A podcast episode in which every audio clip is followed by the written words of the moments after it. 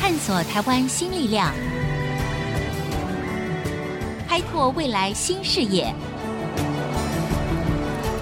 春风华语聚焦台湾，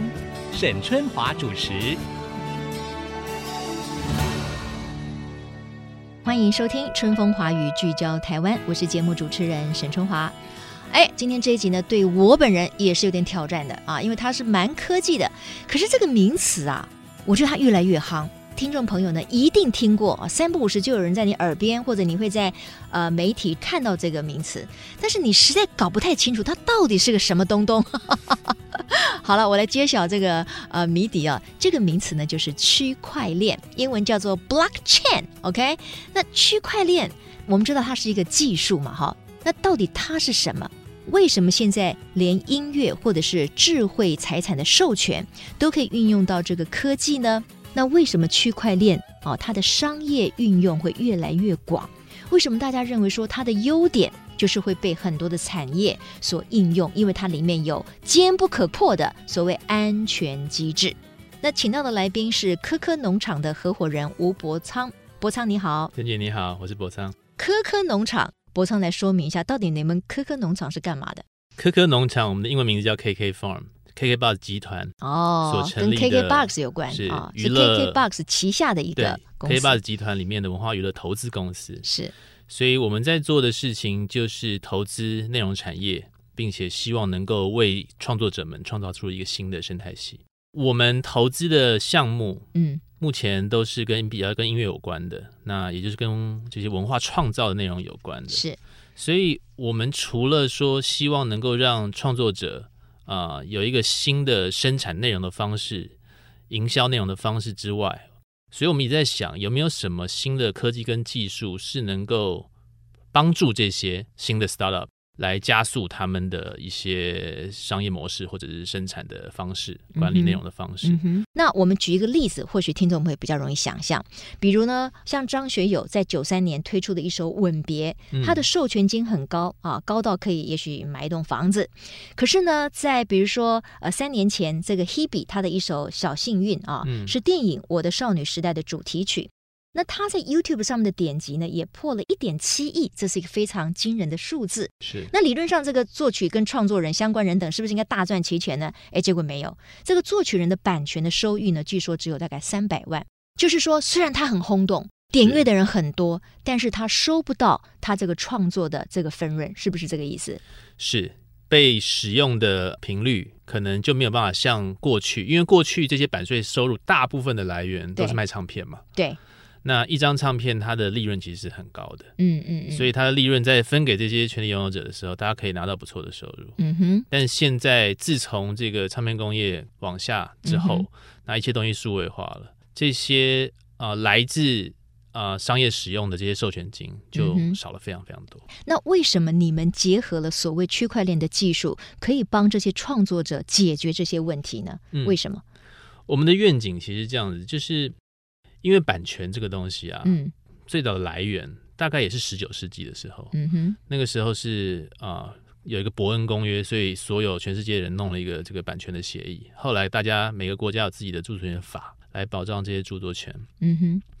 可是到了网络时代之后。很多的科技改变了这个版权被使用的方法嗯哼，或者是整个产业的样貌。但是著作权法这个东西对，或者著作权的规范这个东西，其实嗯一直没有办法很快的跟上时代的改变。嗯哼，造成是说很多的现象，就是比如说档案的分享也好啊，嗯或者是之前 MP 三的这种事件，可能要去学校抓学生啊，对对对对这种事啊，件。就是很多都是盗版，或者是说你随便放在上面让人家免费去听，但事实上那都是不合法，也侵犯了别人所谓的著作财产，对不对？对，那当然，后来有一些音乐平台或者是啊这些串流平台的出现，他们想了一些方式来弥补这个问嗯题。比如说，第一，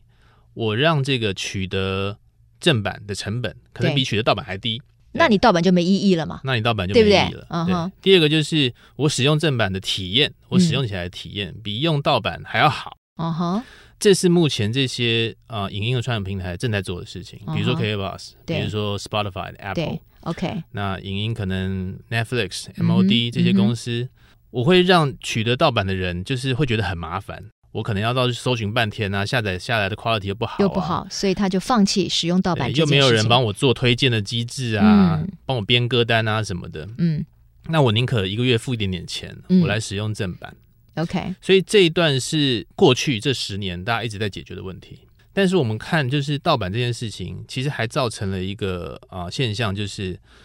我们没有办法在现在这个科技的时代加速，就是授权以及加速这个使用报酬的分配。是我们还是在用非常传统的方式在做这件事情。嗯哼嗯那它就会造成说，刚刚讲的都比较是消费者端嘛，对消费者现在用这些音乐都很很 OK 了，嗯哼用这些版权都很 OK 了。但是如果一些商业的使用，比如说我要拿来做游戏里面的配乐好了，我想要拿来做一个营业场所的歌曲播放好了，嗯或者是我想要把它放进一部电影里面当配乐等等的。那甚至未来的世界，可能很多的 VR、嗯哼 AR 的这种使用场景，我们有没有办法在这些东西真的诞生之前，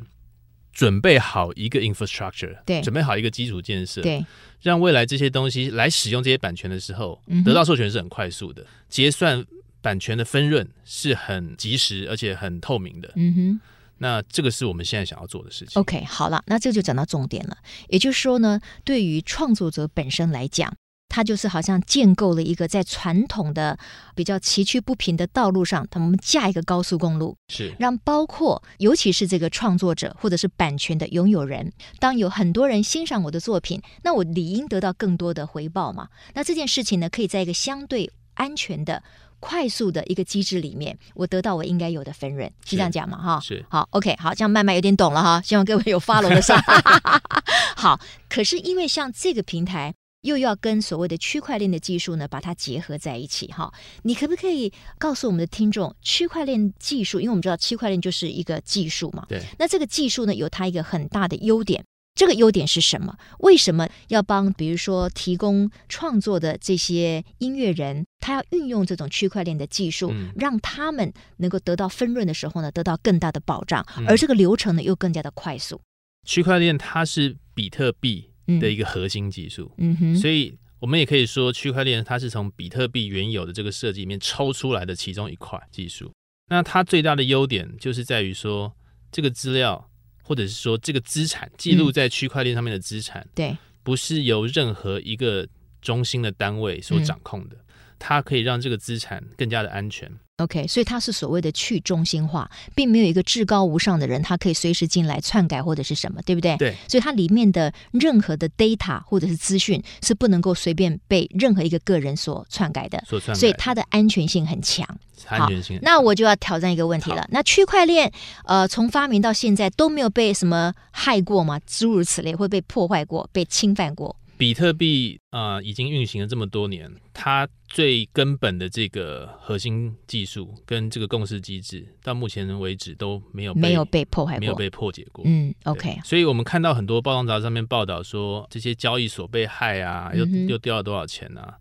基本上都是这些用户把他并不自己是的钱啊哈包钥匙、哦钥匙给了别人了，对，所以就有点像你把钱放在银行，嗯嗯，所以嗯银行被抢的时候，钱被嗯哼偷走了。对对。对，但不代表说啊、呃纸钞这个东西嗯哼是不安全的。嗯嗯，对嗯嗯嗯，所以呢，现在就是说，呃，有越来越多的，尤其是包括金融哈，我们说 fintech 也想要用这个所谓区块链的技术，就是希望呢，当有非常多的 data，就是数据，呃，在一个地方呃流动的时候呢，它的安全性可以进一步的受到这个保障嘛，对不对？对那当然了，我觉得使用者像你说，要所有的人相信说，哦，有一个网络上的所谓资讯的科技完全不会被破解，其实这个需要。一点教育哦，因为大家都会猜测嘛，对就是越科技的东西，它就越容易被攻破呀。对，所以这就是为什么比特币现在这么有价值的原因了。嗯嗯嗯，因为一开始大家也会怀疑啊，对所以大家会想尽各种方法去 attack 它。嗯哼。但后来嗯发现，的确，当初的这个设计人中本聪，他的想法是非常，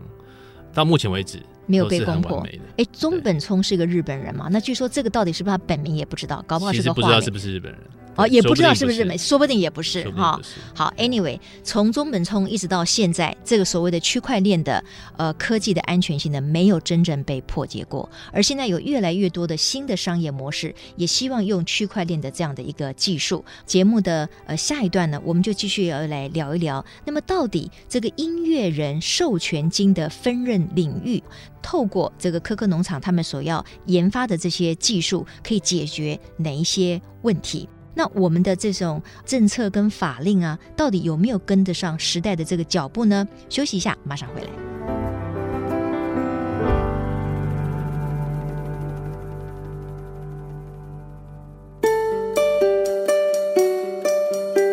欢迎回到春风华语，聚焦台湾。我们今天聊的是一个科技的，但是很多人说它会是未来哈新的商业模式的一个趋势。到底什么叫做区块链哈？那刚才透过科科农场的合伙人吴伯昌，其实我们大致了解了一下，运用区块链里面的一种所谓安全机制，它事实上可以对很多的智慧财产的产生者或者是音乐的创作人来做很多的这个保障。但是哈，有一个新闻，我不晓得你有没有这个嗯注意到哈，就是呢，有一个人呐、偷电，对然后呢，他自己呢布置了好像好几百部的800所谓的台对八百台，你看对吓不吓人？哦，这个家伙真的也是挖的蛮厉害的， 就是就说有很多人他是做挖矿。挖矿到底是什么？好为什么挖矿这个动作可以让他得到比特币？那因为比特币它现在价值很高嘛，对所以据说呢，如果你挖挖挖，你一天扣掉你的成本的话，有些人像这个媒体上报道的这位有八百台挖矿机的这个家伙呢，他一天呢可能也许可以赚上百万，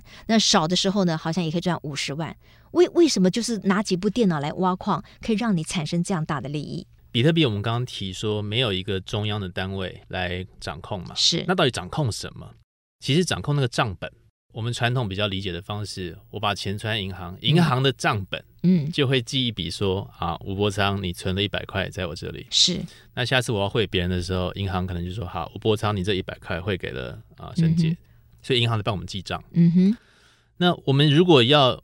做一个是完全去中心化，没有一个单一的银行帮我们记账的时候，嗯哼那是不是变成说我们每个人都可以记账？对所以比特币其实就是一个每个人都可以记账嗯哼的大账本。那只是说怎么样确认说记账的人不会做假账呢？嗯哼所以他用一个方式，这就是挖矿。那他挖矿的整个底下的机制是这样子的：我们每个人只要运行矿机，我们都可以在这些交易出来之后，我们可以抢着说“我来记，我要记”。嗯对，但是你要怎么样才能抢到说你有拿到这支笔来对记账的权利啊呢？哈你必须要去抽一个签。挖矿要做的运算，其实就是它有个超大的签筒，这个签筒里面可能有假设一亿个签好了，嗯嗯嗯那每个人就是抢着去抽，里面只有一支是说你抽到的话，这笔账让你记， OK。所以大家就不停的抽，不停的抽。那不停地我抽我有记账的权利之后，我得到什么好处？我就可以得到一枚比特币啊！你就可以得到比特币，它的 reward 是一直在往下降的，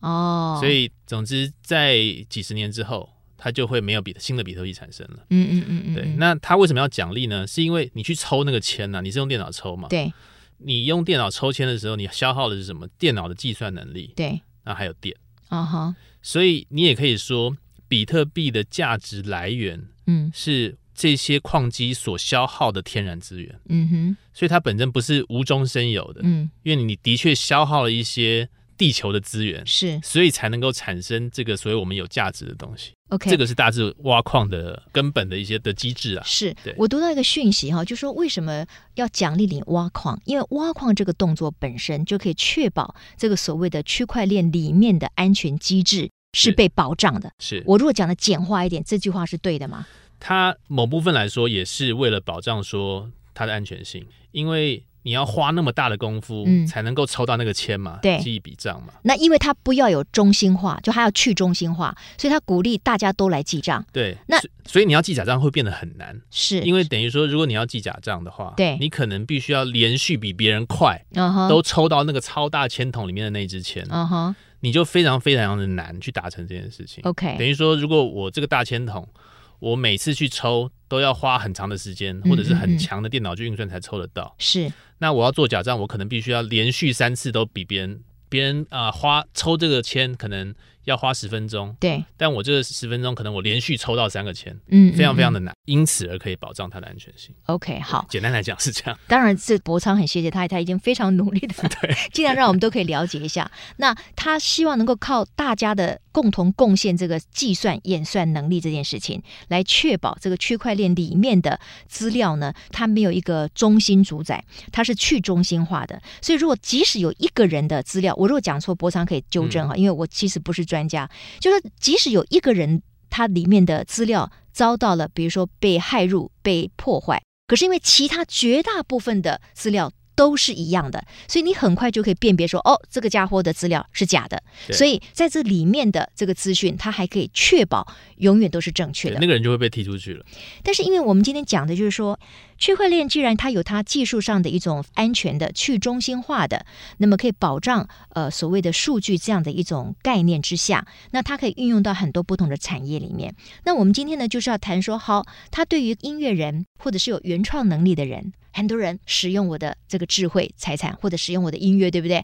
那我就可以因此而获利。透过你们的这个机制，它的整个的流程就会加速吧？是对不对？问题是，那就要很多音乐人要跟你们来签约才行哦。那你们现在整个的这个发展是到了哪一个地步？那我也知道，就是说文化部也辅助了你们一些补助了一千五百万呢、有这么高啊？是那你们已经做到了，对不对？是，我们已经把这个计划都做完了。那现在来讲的话，就说你们呃，是不是有很多的音乐人已经相信了你们这样的一个机制，所以愿意透过你们的技术，让他未来的创作可以更合理的得到报酬呢？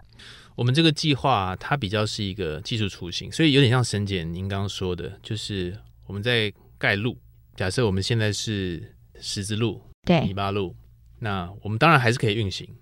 上面还是可以有交通工具，我们可以有马带走啊，对，拖着牛车在走这样。是。但我们会希望能够先从这个交通运输的底层建设重新重构，嗯，所以我们现在可能要盖平的马路，那我们要盖高速公路，嗯哼，我们也把这个火车甚至高铁的架构都把它弄好了。可是我们下一步还是需要再建立火车的车厢、嗯火车头，嗯，嗯然后去做出小汽车嗯，哦，好然后可能做出摩托车等等的，嗯接下来才会有乘客进来。哦，对，，所以我们现在所以还在现铺在马还路的阶还没有段乘客进来还没有。哦，那我们现在是希望能够提出一个交通运输系统，算是 framework，我们也可以说它是一个协架定构好了一个协定，那我们希望大家都可以来做接下来在上面跑的交通嗯工具。哼，OK，好，那我听到一个很大的重点哈，但是现在的音乐人都 still 还存活着嘛，对不对？他们对用的可能是相对传统一种方式，对透过比如说他们的呃音乐公司啦、唱片公司啦、哦他们的经纪人啊等等呢，然后得到他们的这个版权嘛。那这个是他们长久以来的一种方式。对，那未来他如果要跳到你这个所谓的更快速的一种给付平台的话，哈，首先他就要信任你这个给付平台是优于他原来的传统方式嘛。对，那这件事情你觉得是很容易被说服的吗？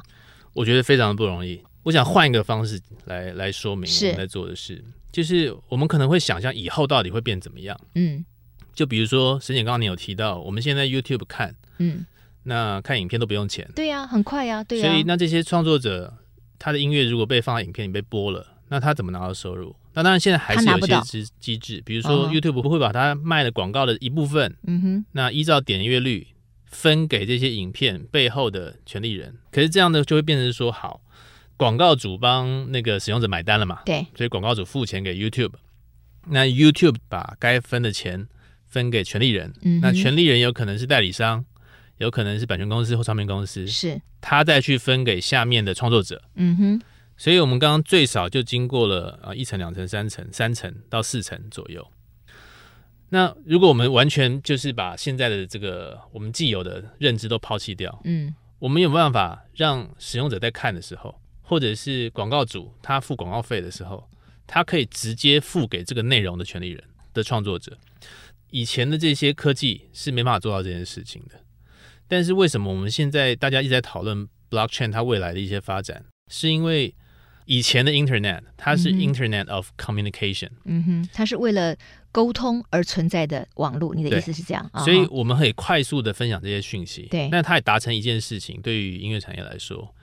以前我如果我是一个音乐人，我想要跟我的粉丝们沟通，我其实必须要借助一些媒体，我才有办法让我的粉丝认识我，或对者是培养新的粉丝。对，但现在不用了，现在你可以直接透过一些社群媒体，嗯哼，你甚至可以自己做一个自媒体对，直播也好对对哦，Facebook 对、，没有错， IG 等等的嗯哼那你可以打破了很多的藩篱。嗯，所以人家说 blockchain 是 Internet of Value 价值的网嗯的际网络。网际网络啊对哈，，其实就是未来我可以透过这个去中心化的机制，嗯我可以直接的把价值从一个人身上，或者我们说粉丝身上、嗯哼传递到创作者身上，嗯嗯嗯，或者也是可能反过来，对哦从创作者身上传递到粉丝的身上。 OK OK 对。如果你这样讲的话，那这个中间不管是我付出，比如说使用费，或者是我是创作者，我得到这个分润，这个也要用虚拟货币的概念来加以支付吗？现在有几种方式了，对银行跟法币系统，嗯毕竟是我们人类已经已经对很熟悉的一种对方式了。区块链它可以成为一个记账的工具，银行根据因为这个区块链记上面的账不会被篡改，对不对？啊，如果根据我们对区块链的技术的理解，对就是你把它当做一个记账的工具，而这个记账呢是可以被信任的可，以被信任的，它不会随便被篡改的。对好，然后呢？然后银行他们现在就在想一种技术或者是一种解决方案，是利用区块链当记账的工具。那他们根据区块链上面的账来支付应该要付的这个对象，不是币别是数字。嗯比如嗯说哼去，他把以前记账是记在自己的资料库里面嘛，是但银行如果系统被害怎么办呢嗯？哼，也许我们用这些新的技术可以降低他们的成本。嗯哼，那他们依据区块链上面的账去付钱，嗯没有错了，可以对，付得很安心。是是，对，那汇款跟收款的人可能也有一个很公正的依据在那里。嗯哼当有争议发生的时候，大家可以以区块链上面的账为准，嗯哼，这是一种方式。对，那如果以这种方式来说的呢，话呢就变成我付钱的人跟收钱的人，我要相信两个东西：嗯第一个我相信区块链，第二个我相信银行。嗯，对于早期提为什么会提出区块链这些机制的的人来说，他们可能觉得啊、他们是密码学的狂热信徒，我不相信体制，对我不相信银行，我也不相信政府对啊，哈我只相信科技。是，那他也可以选择虚拟货币。嗯嗯嗯。那嗯如果你选择虚拟货币的时候，你就只要信任一个东西，对就是叫区块链。你说区块链，它可能提供了一种新的安全记账的模式，可是它的背后呢，哎，可能它也会有新的隐忧。那这个就可能要看我们面对科技到底你要用什么样的态度。那我最后请教这个 KK 农场的合伙人吴伯昌一个问题：因为这样子，所以比如说网络上的秩序，大家都觉得说也也很担心哈，因为你你没有什么法令可以约制某一些太过出轨的这些行为。那台湾的政策跟法令对于区块链产业的发展已经有跟上脚步了吗？呃，我们是比其他国家慢一些啦。那当然，陆陆续续现在有一些行政命令也好嗯哼，或者是法令要开始制定了。那当然，每一个科技它都可能产生好的改变，是，或者是一些坏的现象。对，对，我们怎么样去管理它，嗯是必要的。是是，所以我一直相信说，政府的啊、呃监管对这个产业来说是好的事情，但是监管的方法跟对区块链公司他们想要做的一些事情的一些规范，可能必须要是清楚明确的。明确之外，应该是松绑，而不是把它掐得太死，掐得太死，因让为有它可没能一有不办小法心就发死展。掉了。那我也知道，就是说，最近台湾有一些区块链的公司，他们也集合在一起，成立一个好像类似协会之类的，然后希望呢彼此可以共同遵循一些游戏规则，以便于这个产业呢可以很健康的发展。好，今天非常谢谢呃科科农场的合伙人吴伯昌，透过今天这一集，我们对于所谓的区块链这么一个科技的一个技术，它未来可以给我们的一些新的一个概念。不过无论如何，我觉得如果它可以保障我们未来可能有更多的年轻人，他可能是属于创作类的，他有很多的智慧财产权，那他的一个努力或者是才华更被保障到。我我认为这倒是我们大家乐观其成的。好，我们非常谢谢博仓，今天也谢谢各位听众朋友的收听。下周同一时间，春风华语聚焦台湾，我们空中再会。本节目由世界先进机体电路赞助播出，探索真相，开拓未来。世界先进机体电路与您一起聚焦台湾。